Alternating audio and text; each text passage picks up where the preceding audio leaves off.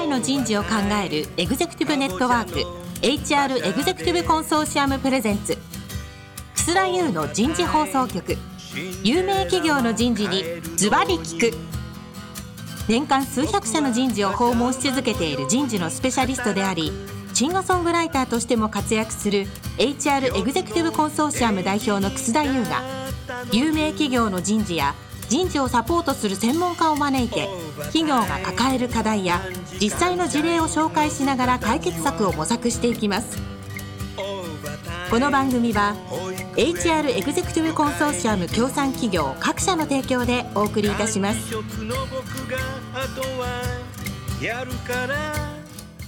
楠田優の人事放送局有名企業の人事にズバリックパーソナリティの楠田優です。さあいよいよ2月末になりました。もう明日から3月になりますね。早く桜咲かないかなっていうふうに思っている今日この頃ですけど、皆さんはいかがお過ごしでしょうか。えー、まだまだ寒いですのでね、室内で人事放送局を聞いて一緒に学んでください。それでは、えー、今日のテーマは第1週からお送りしているキリンとライオンの新卒採用の今。本日は最終回ということで、今後の新卒採用の取り組みになります。今日からね、突然聞いちゃった方はぜひね、聞いた後でも構いませんので、1回から継続してね、聞いていただけるとね、なるほど、という学びがたくさんあると思いますね。結構この番組は聞いててね、メモをする方が多いみたいですよ。メールもする人が多いですよって私が言うとメモしちゃいましたっていう人が後から聞くんですけど、別に試験はしないんですけどね。やっぱ聞いてるだけだとね、なるほどと思うんだけど、まあ、忘却曲線っていうのがありますので、えー、何かヒントのところはね、ちょっとメモしておくと、自分のところの会社の人事採用にですね、かなり参考になるんじゃないかなと思っています。えー、今後の新卒採用の取り組み、早速ゲストの方をご紹介いたしましょう。ライオン株式会社人材開発センターの小内舞子さんです。小内さん、今週もどうぞよろしくお願いします。よろしくお願いします。続きまして、キリンホールディングス株式会社人事総務部人材開発担当採用チームリーダーの土屋洋平さんです。土屋さん、今日もどうぞよろしくお願いします。よろしくお願いします。さあ、キリンとライオン。アフリカのサバンナから、えー、番組を送りたいところですけども、インターネットラジオですので、アフリカからでも上野動物園からでも聞くことができますので、えー、どうぞよろしくお願いしたいなと思ってます。小内さんね、この番組ね、はい。結構世界中で聞いてんだよ。ええー、そうなんですか。インターネット番組だから、で、オリンピックってさ、五輪のマークあるけど、あれ五大陸なんだよね。はいはい。だからね、アメリカ合衆国は北米も南米も、あ、あ、あんた、あの、昔、小さい時に育ったブラジルでもね、人事リーダースクールの2期卒業の伊藤忠の牧田さんが聞いてるよ。はい、あ、本当ですか ブラジルサンパウロに通常しても人事で。ええー、嬉しいですね、そんな遠くから。日本語が、日本語番組がないからって向こうで この番組聞いて。あとは、英国だと東芝さんが聞いてるんで、彼何期だったかな？彼もう、彼8期かな？忘れちゃったけどね、東芝の人が聞いてるね。あとはもう、シンガポールとか、香港、オーストラリア。あ、オーストラリアは丸紅さんが聞いてね、卒業生ですね、人事リーダースクールね。もう北米はもう、もう北も中部も、シカゴも、東も、カナダ、バンクーバーで富士通さんが聞いてるし、そうね。インドでも聞いてたね。あとはもうフランス、ドイツは日本航空さんが聞いてくれてる。でもね、まあ、キリンさん、ライオンさんって動物なんだけど、あれは動物じゃない鳥なのか。南極だけはね、誰も聞いてないんですよ。ペンギンさんには耳があるのかっていうのが誰もわかんなくて。だからやっぱり南極大陸では Wi-Fi がないから聞こえないんじゃないかみたいな。ね、通信3社人事の方が言ってましたので。アフリカ大陸以外はね、全部ね、この番組聞いてる。すごいですね。なるほど。すごいよ、これ。だって、どれ何人聞いてんだっけな ?250 万人聞いてる。おええー、グローバル番組ですね、もう。グローバル番組もこれ大変よ、あなたたち。有名になっちゃうよ。地球番組。期待をいただき、ありがとうございます。嬉しい限りです。はい。本当ですよね。すごい聞いてるんだよね、みんな。それからね、過去の番組も全部聞けるから、もう、あの、霧の土屋さんとかも3回目だから多分1回目です。昔だな、それ、みたいな。結構前ですもんね、あれも。すごいですよね。あの、人事のセミナーがもう近年さ、会場でやるのが多くなって、会場行くとさ、なんかみんな飯交換するじゃない、はじめましてとかっていう、いや、はじめましてじゃなくて、人事放送局聞いてますって、どの番組って言うとさ、え、俺そんなのやったかなと思って。でもそれ4年前のじゃんみたいな。覚えてないんだよ、僕は。次から次と新しい番組やってるから。うん、4年前にそんなにやったかなと思ってさ。うん、だから結構昔の番組を聞いてくれる人もいる。うーん。面白いね。あのね、この番組の特徴はね、ワーキングマザーがね、あの、いわゆる育児休業中に家で聞いてる。うん。早くね、復職したいからっていうことでね。なるほど。なんかね、赤ちゃんミルクやりながら聞いてますとかね。いだから、意外と面白いね、こういうのね。そそんなことね、想定外だったんですよね。それはものすごく多いです。育児休業中に人事の方が聞いてるってい不思議なんだよね。どこ、いつ聞いてるのかなと思うんだけど、そういう聞き方してんだ。まあ、電車の中で聞いてる方はね、コロナ以前多かったで、最近はもう家の中で、なんか、食事作りながら聞いてますとかね。なるほど。うんまあまあ、新しい人事の勉強の仕方になってるね、これね。うん。結構だから人事リーダーズスクール卒業生結構出てる。僕はだから人事リーダーズスクールはさ、グループワークとか一緒にやるじゃない？はい。屋さんのグループも出たし、コーチさんの方も来たけども、大体最近さ、あ、この人喋れるなと思うとさ、一応ラジオ番組に出演できるプールしてんの。なるほど。土屋は喋れるぞ、こいつは。ライオン、コーチは喋れるぞ。ありがとうございます。ありがとうございます相当プールしてるからね。お分かっちゃうんだよね、あれね。グループで結構議論するなとかさ、喋るな。ううんん、懐かしいね。懐かしいですね。はい。最近のね、人事リーダースクールの研究が変わってきたよ。あの、小内さんは何期って言ったっけ？12ですね。?12 だね。土屋さんは？私7期ですね。うん。だからあなたはもう全部会場だった時だよな。そうですよ。リアルでした。うん。小内さんもあのオンラインだからな。はい。最近はね、ウェルビーイングとか言ってね。うんなるほどな。テーマ変わってきたなと思ってさ。パーパス研究するとかさ、えーはいえー、時代がどんどん変わってきてるなと思って。なるほど。うん、面白いですよね。さあ、それでは、今日はご案内の通り、今後の新卒採用の取り組みですけども、小内さん、ライオンさんとしては、今後、採用活動としては、なんかこんなことをやってみたいなとか、まだ決まってなくても、もうここで言っちゃってください。いかがでしょう？そうですね。えっと、まあ、まずは、あの、ライオンも、もうすでに、あの、録画面接であったりとか、会社説明会オンラインでやらせていただいたりとか、本当にあの、いろんなオンラインを活用した、こう、採用活動させてもらってるんですけれども、やっぱり最近の学生さんって、あの、会社の情報を得るために、YouTube とか、Twitter とか、結構あの、SNS をたくさん使われて就活されてるっていうふうにいろんなところから聞くので、まあ、今後そういったところも、もっとライオンも進化させていきたいなっていうふうに思ったりしますね。う。なるほどね。はい。さあ、キリンさん行こうか。あの、チャレンジしたいこといっぱいあるなって思ってるんで、何を話していいかなと思って悩んだんですけども。話せないこともありそうですね。はいつぐらいちょっと大きくチャレンジしてみたいなと思ってることがあります。で、一つは、いわゆるこうリアルとオンラインのハイブリッドの形態の中で戦ってきてるんですけども、よりこう、社員の魅力みたいなものを、まあ、いかにこう、候補者の皆さんとこう接続させるかっていう、このコミュニケーションのプラットフォームをなんか確立できないかなっていうことを今試行錯誤してたりします。おこれが一つ目です。うんで、もう一つはですね、中長期のこうグローバルみたいなところを見据えた外国籍人材の採用ってところを、ちょっと今から大胆にチャレンジをしたいなと思ってます。うーん。この二つぐらいを今結構練ってますね。一点目はこれオンラインなんだろうか、オフラインなんだろうか？あの、基本的にはオンラインツールを活用しながら、時にこうリアルも使っていくような形で、まあ、今の OBOG 訪問システムみたいなところが基盤にはなるのかなと思ってるんですが、やっぱりもっともっとつなげていきたいなと思ってますね。オンラインだと VR 使うのいいかもしれないね。ああ、なるほど。面白いでメタすね。バースはね、いまいちだよな。ポイントはやっぱり社員の魅力っていうところだとか、あとは候補者のこう本音みたいなところを、いかにこう、お互い相互にこう、聞き合うかっていうんですかね。伝え合うかっていうか。まあ、これやりたいなと思ってるんですよね。ちょっと抽象的なんですけども。うん。一回でもオフラインで会ったことある同士であると、そのオンラインのそのやり方があ質が高くなるような気がする。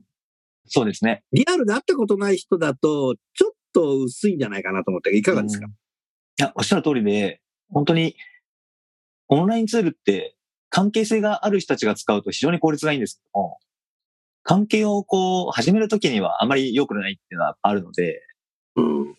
まあ、起点はリアルっていうのはあるか会もしれないです場で土屋さんにはもう何回も会ったことあるから、関係良好してる。俺、ね。小内さんと会ったことないんだよな。そうですねあ。お会いしたいですね、いつか。そうなんですか。リアル初め、リアル合ってないんですオンそうなんですオンラインで研究してたからさ、はい。ね。なるほど。プールで。会ったことないんだよね。はい。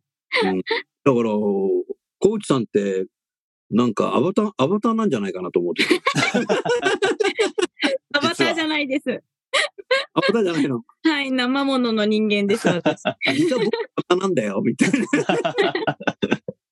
僕はロボットなんだよ、みたいな。あ2点目の方は、今何キリンホールディングスの社員って、外国籍社員っていらっしゃるの？いや、それがあまり多くないんです。あの、特に、その募集団で、あの、まあ、いるはいるんですけども、何かこう狙って活動してるってわけではないので、うん。で、そこを今後の、まあ、中長期で、こう、グローバルな人材が活躍できたり、あるいは育成環境が整ってる会社にしたいなっていう思いと、うん。短期的にはやっぱり多様性を加速させていきたいって思いとですね、ちょっと二つぐらい考えたときに、今からちょっと大胆にやってみたいなと思っていると。あとは労働人口の減少みたいなところも、ちょっと先の未来では起こると思ってるんで、もう今ぐらいからそういうことも見据えてですね、うんあの、やっていかなきゃいけないなと思ったときに、あの、目の前の会社の中にはあまり多くないですし、結果的にそういった育成する環境とかもまだまだ整ってないなっていう問題意識があるので、まあこういったことからですね、ちょっとやってみようかということで今チャレンジをしています。なるほどな。あのー外国人国籍の方を採用したときに、やっぱり難しいのは、採用はできたとしても、うん。工程のやっぱりこの生活だとか会社のカルチャーっていうのがその国になかったりえすることでやっぱりお辞めになっちゃうっていうケースはもうたくさんあると思うんですよね。はい。えーで、もう一つは、やっぱり、その、配属先で何かさ、珍しい人が来たぞみたいな目線でいると、毎日見られちゃうと思うので、うん。そこやっぱりさ、どう、サファリパークでキリンがいっぱいいるとこになんかシマウマが一頭入ってきて、キリンさんがさ、なんかね、ね、大きな目でさ、なんか見るわけじゃない。はい。え、足で蹴ったりするだろう、動物だから。足で、人間だから足で蹴ったりしないんだけど、なんかよそ者が入ってきたぞみたいな形のカルチャーがあると、難しいなっていうのは、うん過去の失敗例っていう言い方していいかどうかわかんないけども、長続きしないで辞めちゃったっていう、うんいろんな企業の人事で、えー聞きますね。うんで、結構ね、長くいる ?10 年以上、いや、10年、15年ぐらいいても全然辞める気のない人っていうのは、女性の場合ではね、ある製造業、うん。B2B の製造業なんですよね。コンスーマーゼロなんですけども、僕の知ってるところには、人事と人材開発にいるんですけど、彼女たちと、その会社研修センターを持っていて、研修センター僕行った時に、日本語で楠田先生一緒にランチしましょうって、ね、社食で飯食ったんですけど、あなたってどこの国から来たのって一人がね、フィンランドだって言うんですよ。うん。それでもう一人はね、ノルウェーだって言うのどっちもさ、北欧なんだよね。うんえ、それでなんでこの日本に来たのって話したら、うん一人はね、自分が中学生の時に学校の図書館で、日本庭園という写真集があって、はい。それを見た瞬間に、こんなの私たちの国にないと。日本庭園、え、こういうの見たいって言って、そこからもう日本庭園が趣味になっちゃって、うんそれで日本に来ました。なるほど。だから休みの日は 日本庭園を見たり。だからその庭園が好きだから日本に来た。だからもうもう戻りたくないです。うん。でもう一人は、これ笑っちゃっていいと思うんですけど、子供の頃から、キティちゃんが大好きなんで、うん。キティちゃんの国に行きたいっつっ。で、サンリオさんは行かなかったのいや、サンリオさんに行くと、キティちゃんに申し訳ないとか言って、自分が全部買っちゃいそうだから。だから行かなかった。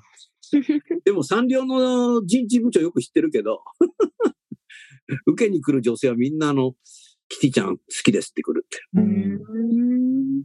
バンダイさんが、でも全土男性はみんなガンダム好きですって来てる。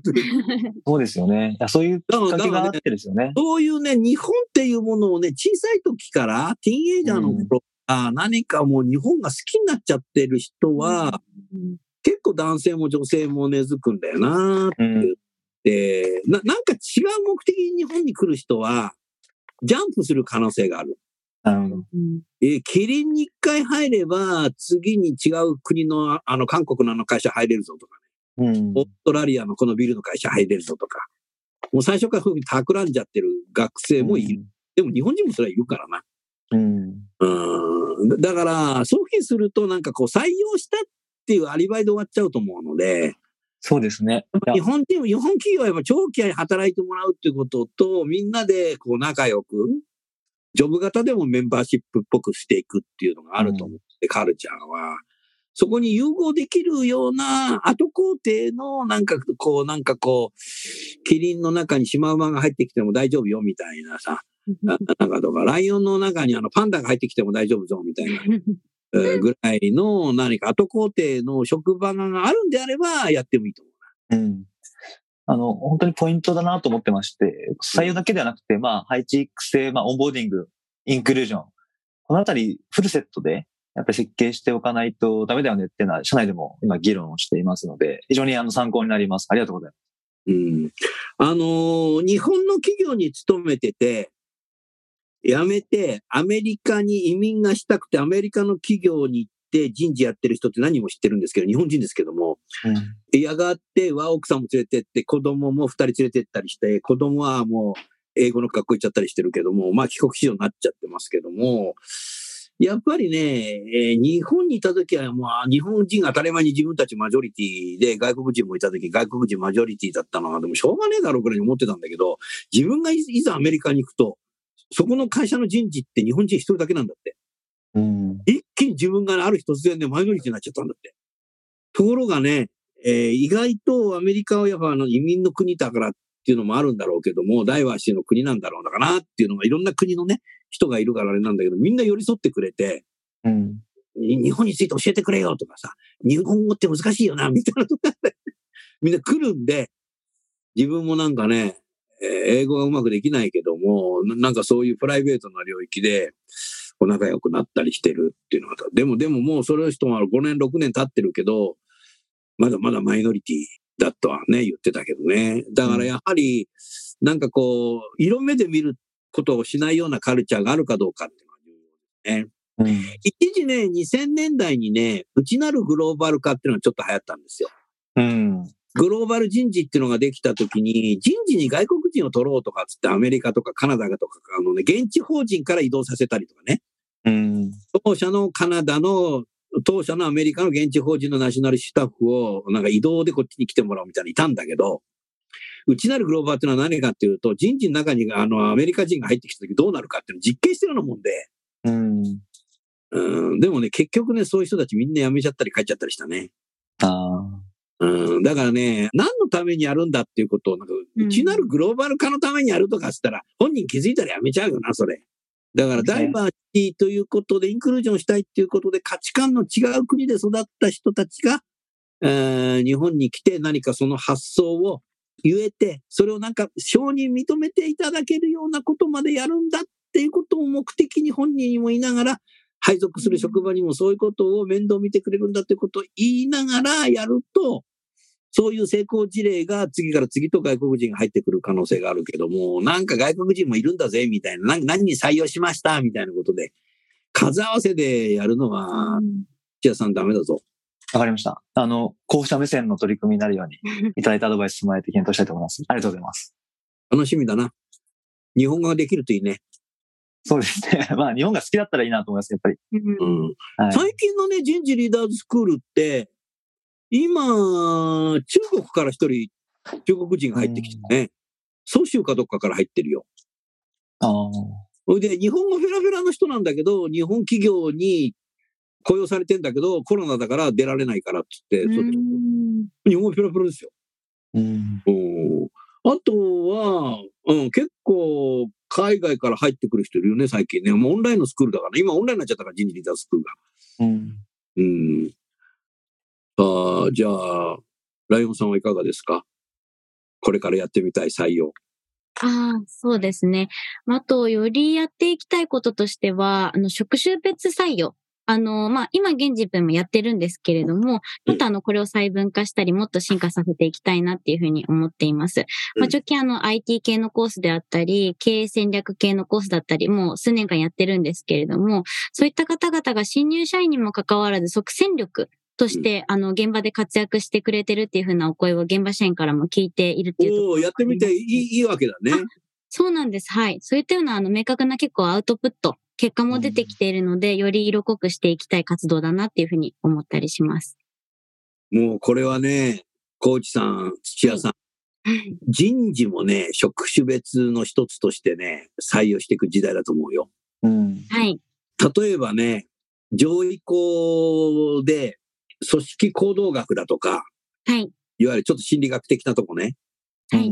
部分も結構あるので、ただ日本は790ぐらいの大学の中で、産業組織心理学で PhD の取れる大学はないけども、学部生とか修士まではあるので、うん。修士ぐらいでもいいと思うんだよね。そういうのもやっぱり入れることによって、やっぱり心だとか、そういう人たちを AI で分析したりするときにどういうふうに分類すればいいのかとか、人事のプロフェッショナルはそっちになってきて、結構アメリカのグローバル企業の人事のヘッドって、労務担当者じゃなくて、労働法のプロじゃなくて、どちらかというと、あの、産業組織心理学者の PhD とか修士を取ってる人が人事のヘッドになってるケースって相変わらず多いんですよ。そうじゃない人もいるけどね。日本はどっちかっていうと、法学部の人が人事になって長くいて人事部長になるケースっていうのは多いと思うんだよね。うん。だからこれからは人事も少し職種別に取る時代っていうのがね、もうそろそろやってもいいんじゃないかなというふうんな。うん。まあ実はあの、ちょっと、今ちょっとストップしてたりするんですけれども、あの、以前やってたこともありまして、人事戦略コースというコースを。お人事戦略コース、あなたはそれで入ってきたの？あ私は違うんですけど、今一緒に新卒採用を担当してくれている方は、あの、そのコースで入ってきてくださって、初期配属先が人事になってるんですけど、やっぱりよりあの人事領域にすごく、まあ、興味がそもそもあるっていうところだったり、まあ、そもそも学校で勉強されていたりとかもしてくださっているので、あの、すごく即戦力として働いてくれていますね。うん。人事戦略的な発想を持ってるんであれば、東京であれば、一橋の小学部だとか、はい。慶応の小学部、三田ですよね。いい、そういう先生たちいるので、はい。もうそういう先生、ゼミのとこに行ってさ、そのゼミ生をみんななんかインターンシップ出てもらうとかさ、そうですねな。んかもう、もうゼゼミ丸ごとインターンシップに入れちゃうぐらいさ、土屋さんなんかメモ書いてるよ。もう今メモたくさんしてます、今。しながら話してました。もうだからもう人事だけでプロフェッショナルになりたいっていう人も入れてもいいんじゃないのいや、はいはいおっしゃる通りですね。そうですね。うん。人事だって面白い時代になってきたじゃない。うん。はい。ただもう一つさ、コインの裏表じゃないけど、人事難しい時代になってきたよな。うん。制度作って通達して OK って時代もあったけど、うん。その時代も面白いって言われたけど、もうそういう時代じゃないじゃん。そうですね。後工程でやっぱり一人一人に寄り添わなきゃいけないし、はい。対話が必要だし、テクノロジーも使わなきゃいけないし、AI も入ってくるしってなった時に、はいそういうような、こう、人事戦略だとか、少し産業組織、えー心理学的なことをゼミでやってたとか、うん。いるぜ、慶応とかは、えーっと、大学名言うのは良くないんだけど、慶応とは言ってるか、俺。おっしゃってますね。後でこっそり教えてください。慶応、あー一つ星、一つ星いるよな。こう神戸とかな。うん。神戸とかいいますよ。だからそういう、もうこれからそういうのが、やはりなんていうかさ、採用の仕方っていうか、インターンシップのさ、そういう方、になるんじゃないかな。だってゼネラリストで採用するわけじゃないのだから、そういうことで勉強した人役に立つんであれば、いいと思うし、で、そういう学生は入れた後に、自分のお金でまた修士取りに行ったりとか、うん。海外に PhD 取りに行ったりと、人的に会社として支援するっていう形にして、本当にプロに育てていくってことが、これからの人的資本自体必要なんじゃないかな、土屋さん。うん。うん。いや、本当そう思いますね。あの、学びの支援だけじゃなくて、やっぱり成長できる環境とか育成体系ってところをセットで、あの、採用を考えていかなきゃいけないな、というふうに思います。うん。それで、そそれがまあ学生が学部生で入ってきても、そこのゼミの先生が修士とかやってんだったら、その先生と一緒になってさ、キリンのデータ分析してみたり、サーベイの分析してみたりするっていうのを産学連携でやっぱやるっていうことで、あなたたち食品メーカーだったり、そのね、あの、消費者やってるっていうことは、やっぱり産学でやることっていうのもあるわけでしょ、現場は。はい。研究っていうものを。だから人事だってそこの時代に来ないと人事のプロフェッショナルなんてできないんじゃないかなと思うんだけど、いかがですか、いや、もうそのように思いますね。実は人事コース私も考えてまして、今。なので一生懸命メモを、一生懸命メモをさせていた。やばいよ、もう、リスナー250万人がもうメモしちゃったよ。本当に、あの、人事も広がってますし、あの社会的なインパクトもあると思うんですよ。人的資本経営っていう意味では。投資家も目のも非常にここ強い部分もあって、ここをきちんとその整えていくっていう意味でも、非常に意義のあるコースというか、あの、職種別のあの採用の入り口かなって、すごい改めて思いましたね。だからもうそういう人は入ったらさ、もう早く人事リーダーズスクールで半年間鍛えるとかさ、あもうそこは活用させてください。僕の宣伝が入ってくれる。でもいいだろ？人事リーダーズスクール。はい。土屋さん何が良かった？私はやっぱり、あれですね、ま学びも良かったですけど、やっぱつながりですよね。あの、いろんな講師の方、あるいは企業の横の方とつながって一緒に考えるってことで、非常に自分自身のこう、狭かったなっていうことを、なんか多方面から気づかされたなっていうのを思いました。いくら霧がでかくたって人事の数はそんなにないし、いつも同じ人たちと議論してるだけだとね、はい。やっぱ限界があるけど、もう他の会社の人事って、え、違うよな、みたいなの分かったわけだもんな。ええ小内さんはどうだった？はい。私もあの学びが本当に多かったなっていうふうにはもちろん思ったんですけど、まあ何よりも私自身がやっぱり一つの会社でしか今までやっぱり働いたことがない人間なので、他社さんがある制度でどういうふうに悩んでるのかとか、まあそれと比べてうちがどのぐらいの進度なのかっていうところを照らし合わせてすごく気づく機会になったので、まあそういったところが自分がこう客観視できたみたいな機会になりまして、すごく良かったな、ありがたかったなと思いますね。なるほどな。もうライオンしかいなかったと思ったんだけど、プーマとかヒョウとかいるぞ、みたいな。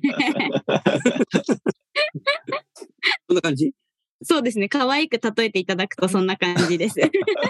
もうね、どういうもうキリンとライオンが番組出るとか、どういう企画の仕方してんですかみたいな。いや、もう思った通りです。でもさ、採用もさ、あの、ありきたりな採用じゃなくなってきたから、うん結構クリエイティブなことができるようになってきたよね。ええチャレンジしていく。でも、でもさ、新しいことやるときってさ、また過去にやってきたことを変えるってさ、不安もあるでしょ。これで本当応募があるかなとか、うん。内定辞退されないかなとかって、そういうのない？ありますね。やっぱり、既存のものでできてた、ね、あの、つながりとかが消えちゃうなとかって思いながらも、でも、まあ、チャレンジしてみてまた失敗しながらやっていこうってことで、まあ、気持ち切り替えてますけどね。9月の末日、明日内定式っていう時の夜中の夢がね、なんか、うわ、やばい、内定式誰も来てないみたいな夢見た人いたっつってた。最悪の夢ですね。こんな会社じゃないんだけど、なんか大きくなんかいろんなこと変えた時にしてた。なるほど内定式行ったらさ、誰も来てないよ、みたいな。怖い夢だよね。それは怖いです。すごい怖いだろ？内定出したらみんな辞退されたとかさ。何言ってんだ。でもあれだね、キリンも、ライオンもなんかこう聞いてるといろんなことがチャレンジできそうですね、人事も採用も。はい。そうですね。もう、チャレンジなくして成長ないと思ってるんで、いい言葉だね。いろいろやっていきたいなと思います。ス、リスナーのね、200人ぐらいがメモしたね。チャレンジなくして成長がない。で、メモしたねって言うと他のリスナーもメモしちゃうんだよね。なるほど。うん。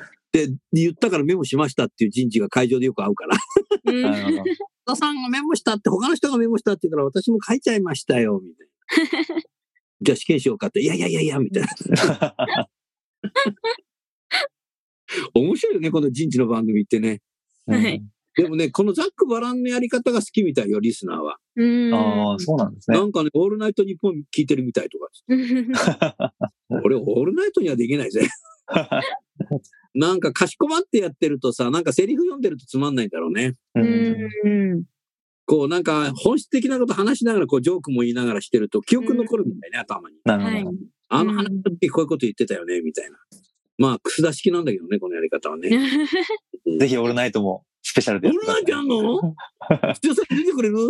あもちろんです。あの、じゃあもう結構みんな集まさ、って。夜の9時ぐらいから朝の6時ぐらいまでなんだけども、土屋さん夜中2時ぐらいから入ってきて。わかりました。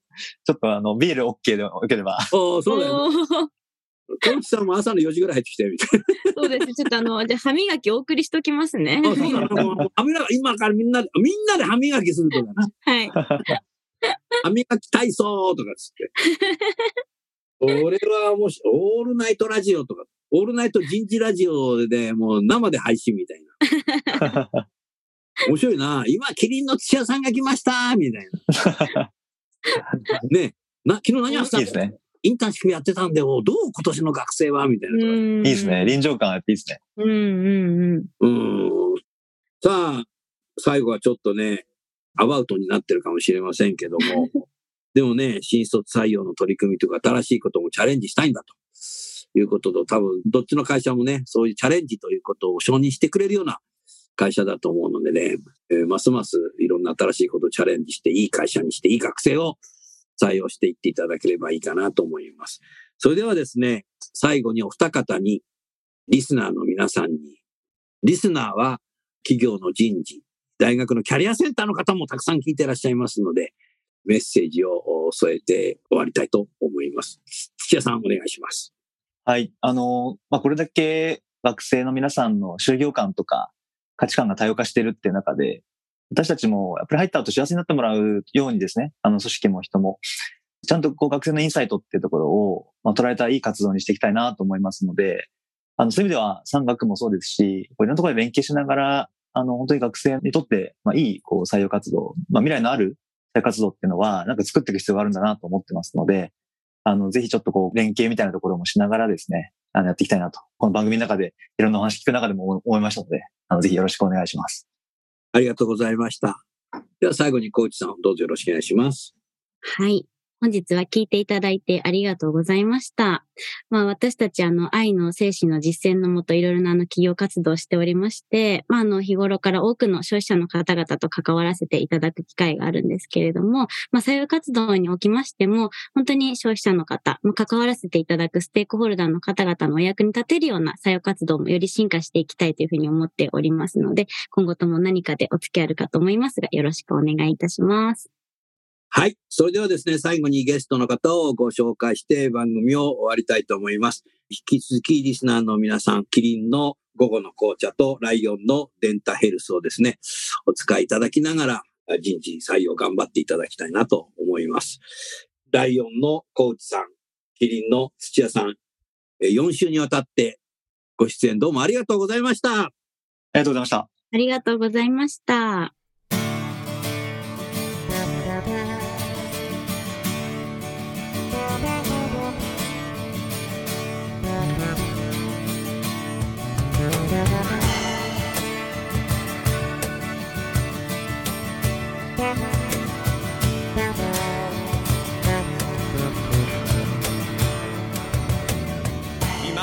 今日のお話はいかがでしたか？楠田優の「 The Times Will Change 時代は変えられる」とともにエンディングといたします。この番組は日本最大級の人事ポータルサイト HR プロのウェブサイトからもお聞きいただくことができます。HR エグゼクティブコンソーシアムでは月例勉強会や分科会などを通して人事エグゼクティブの方々の共通の人事課題に関する本音の議論の場を提供しています。ご興味がある方はぜひウェブサイトをご覧ください。この番組は HR エグゼクティブコンソーシアム協賛企業各社の提供でお送りいたしました。楠田優の人事放送局有名企業の人事にズバリ聞く。それでは来週もお楽しみに。